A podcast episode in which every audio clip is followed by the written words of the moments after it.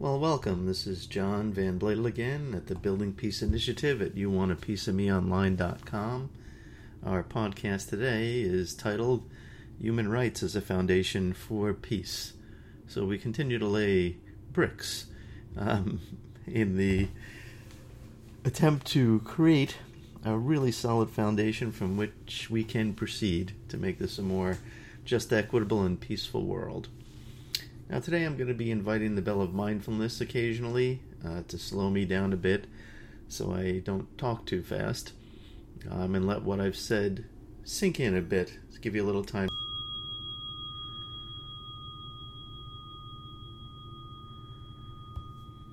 So, in the background, you may actually get to hear some of the traffic on the uh, throughway interchange out there. The jake brakes you may hear. This is not a completely quiet place here.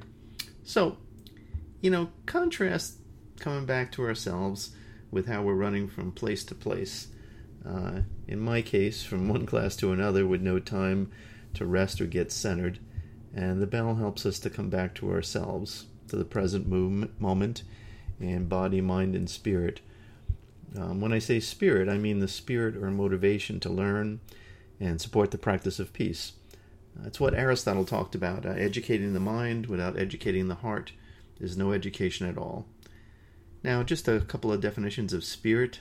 Uh, an immaterial force within a human being thought to give the body life, energy, and power. That's kind of cool. And another definition is a particular way of thinking, feeling, or behaving, especially a way that is typical of a particular group of people, um, activity, time, or place. Now, if we combine the two of these together, we get a better idea of what it is. Um, there was an insight from Nelson Mandela that I think is a really good example of spirit this world must be a democracy and respect for human rights, a world freed from the horrors of poverty, hunger, deprivation, and ignorance, relieved of the threat and scourge of civil wars and external aggression, and unburdened of the great tragedy of millions forced to become refugees. And I think that really encapsulates what we're talking about. Um, for me, spirit's a basic belief within my mind, heart, and soul that all people should be treated equally and have the same opportunity to achieve their potential and to live a life of dig- dignity. And when I say soul, I don't necessarily mean you know a religious definition of soul, but just that piece of you that's created. Create you're connected to something greater than yourself. Now, human rights are not privileges afforded only to those who've constructed a narrative that somehow they're more worthy or deserving of rights than others. Um, we understand human rights in our words, but often not in our deeds. Um, I think we lack the will sometimes, the motivation or structures to implement them equitably. Uh, yet, despite all this, human rights have been identified in a number of documents that serve as the standards for uh, rights and also for democracy. Now, one example that should be close to home for a lot of people in the U.S. is the preamble to the Declaration of Independence, uh, which continued us on our path towards independence. We hold these truths to be self evident that all men are created equal, and that they are endowed by their Creator with certain inalienable, unalienable rights, that among these are life, liberty, and the pursuit of happiness. Now, I think that's a really crucial one uh, to grasp, so I'm going to let that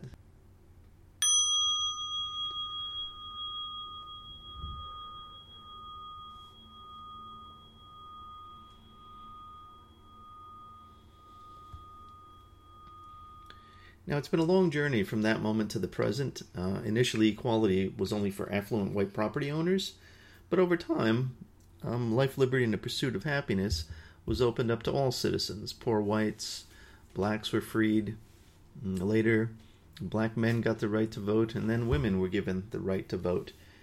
And as is the case with many human rights, it was, it was codified into existence. The 13th Amendment abolished slavery in 1865. Uh, the 14th Amendment gave citizenship to all people who were born in the U.S. I think it was 1868. And the 15th Amendment gave black Americans the vote, the right to vote in 1870. Um, but were blacks really given equality? Well, the answer would be no. Uh, Jim Crow laws popped up, enacted by states, uh, kept people away from the polls, unemployed, and with little hope for life, liberty, and the pursuit of happiness. So, this is a pattern we can continue to see. You can codify something, but that doesn't mean it actually comes to fruition. Now, it's been a long wait inspired by activism um, that led to the civil rights of 1964, where some people call that the real freeing um, of the slaves, where freedoms were more firmly defined and minorities were more actively supported. Uh, the Civil Rights Act of 1964 ended segregation in public places and banned employment discrimination on the basis of race, color, religion, sex, or national origin. But, as we have seen, laws do not always change attitudes or beliefs, and prejudice and racism continue to exist. Now, systemic racism and discrimination is built into our institutions, and equality continues to be resisted around the globe. Um, in fact, one of the examples that I use is the Stop ERA movement. If you are aware of the Equal Rights Amendment, it was a proposed amendment to the United States Constitution that was designed to guarantee equal rights for all American citizens, regardless of sex. Now, it never made it to becoming an amendment. Um, during the mid 1970s, there was an organized movement against feminism, which basically means equal rights, at least for me, and the Equal Rights Amendment failed to achieve ratification by the requisite 38 or three fourths of the states. Now, some states can apply it, and this gets us into the, uh, or actually can embrace it, and, and some do, but this gets us into the issue of states' right versus um, the federal government, which we'll get into down the road because we're seeing a lot of that um, right now in this country. Uh, and it's an old, old um, argument uh, who should have the right to tell who what to do. Which brings us into the issue of freedom, which we've talked about a bit in past podcasts. So you may ask, hey, why am I giving you a, a history lesson here, or a little bit of a history lesson?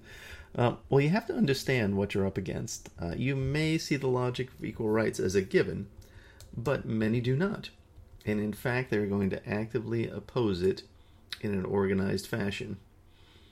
The other consideration is don't think you've ever won. I think people make that mistake. They think that they've gotten equal rights. Um, you have to remain vigilant and not est- underestimate the commitment and skill some have when it comes to maintaining inequality, whether it's be based on race, ethnicity, gender, or socioeconomic class and you have to organize as well and as assertively as people who would not support human rights. So, what we need to do is do the work so that we possess the knowledge, commitment, and a coherent and confident voice to support human rights. Or, what we talked about earlier, develop the spirit to support it. This is not just an academic pursuit.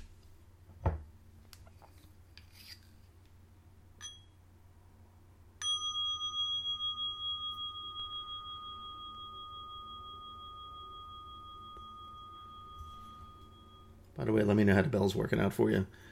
I'm going to keep trying new things here, otherwise, this just becomes a, a rush through a, a monologue. So, perhaps the most influential statement of human rights is the Universal Declaration of Human Rights. It was adopted by the UN General Assembly on, I think it was December 10th, 1948, and was motivated, motivated by the horrors of World War II, which included the Holocaust. It was a commitment to never allow such human rights violations to occur. Now, I put together a human rights course several years ago to teach at the um, college and actually got it through. And I don't know if I really anticipated that we'd be so into um, this uh, with what's going on in the U.S. at this point.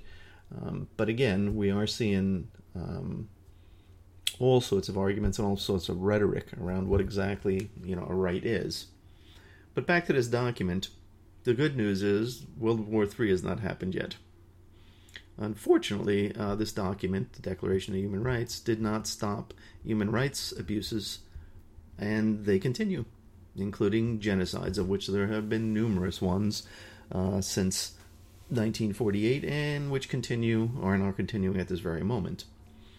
Um, but at least there's an agreed upon standard, but we follow it selectively. Um, and we'll get into the psychology of rules don't apply and the catastrophes that result when such attitudes um, predominate in a later podcast. You know, you just can't dismiss rules when they're inconvenient for you. Um, exceptions don't work out particularly well in matters like this. Uh, the other major problem was the establishment of the UN Security Council, which immediately contradicted the intent of the Declaration of Human Rights by making some more equal than others. And this is foundational. Here we go. We say that everyone's going to be equal, and then we set up a group of people who aren't equal. And the Security Council, the five permanent members are China, the US, France, the UK, and the Russian Federation. Um, there are some temporary uh, members, and you can take a look at who they are. But again, this is an unequal distribution. Um, so let's take a little bit of a look at the preamble to the Declaration of Human Rights. Uh, whereas, I always like sentences that start with that.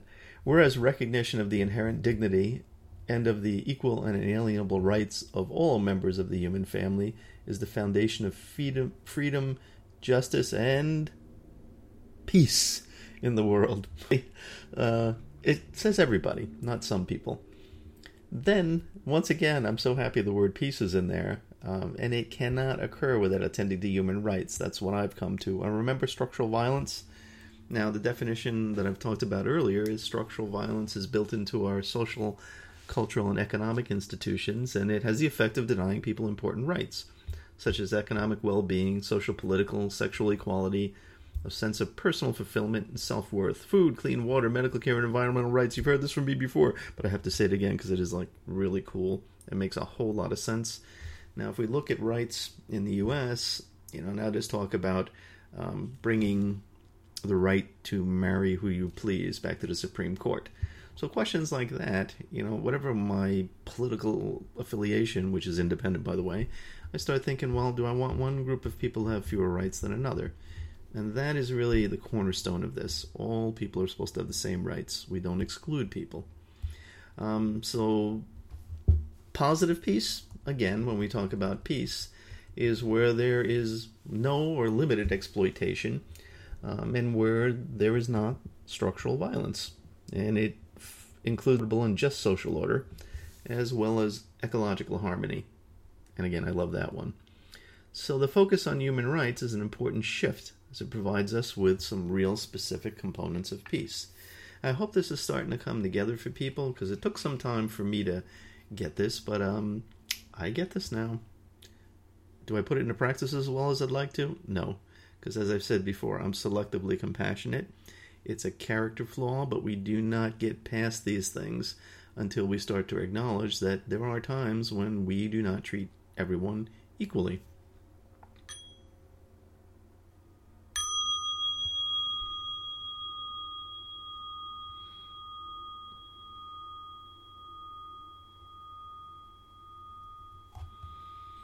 And by the way, when I say a character flaw, there's the who I would like to be, and there's the who I am.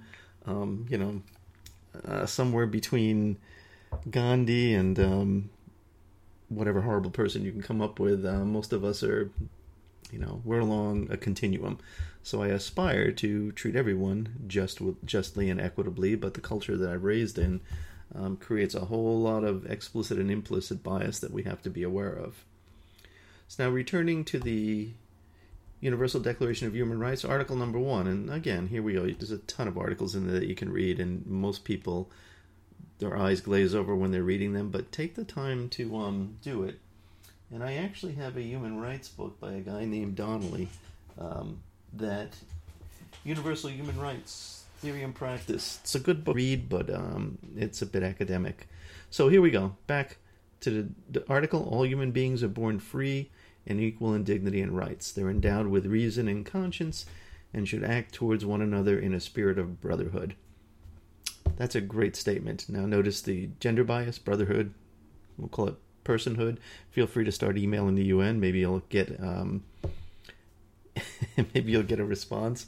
I I always tell people I've emailed the Post and told them, or the Post, the Pope.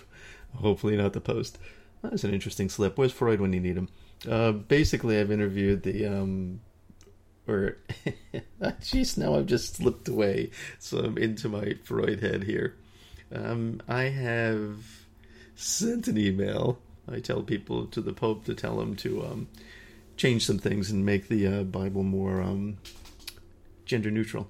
Uh, no response yet, although this Pope's a pretty interesting guy. So, speaking about the Pope, perhaps we can apply the golden rule here, uh, and that's the foundation of so many religions. Um, religions have a lot of power and influence.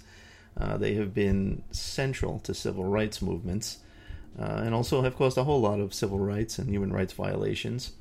Um, so, what if we take a look at some of these texts, whether they be Hindu, Christian, um, Muslim, Buddhist?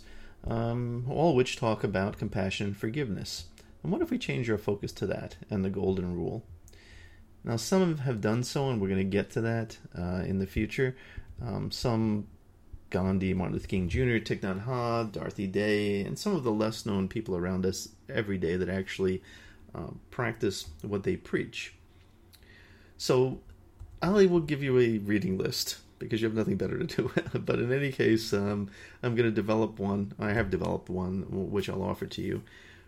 But um, so today, what I want you to take away are human rights, or exactly that. They're a right. They're not a privilege.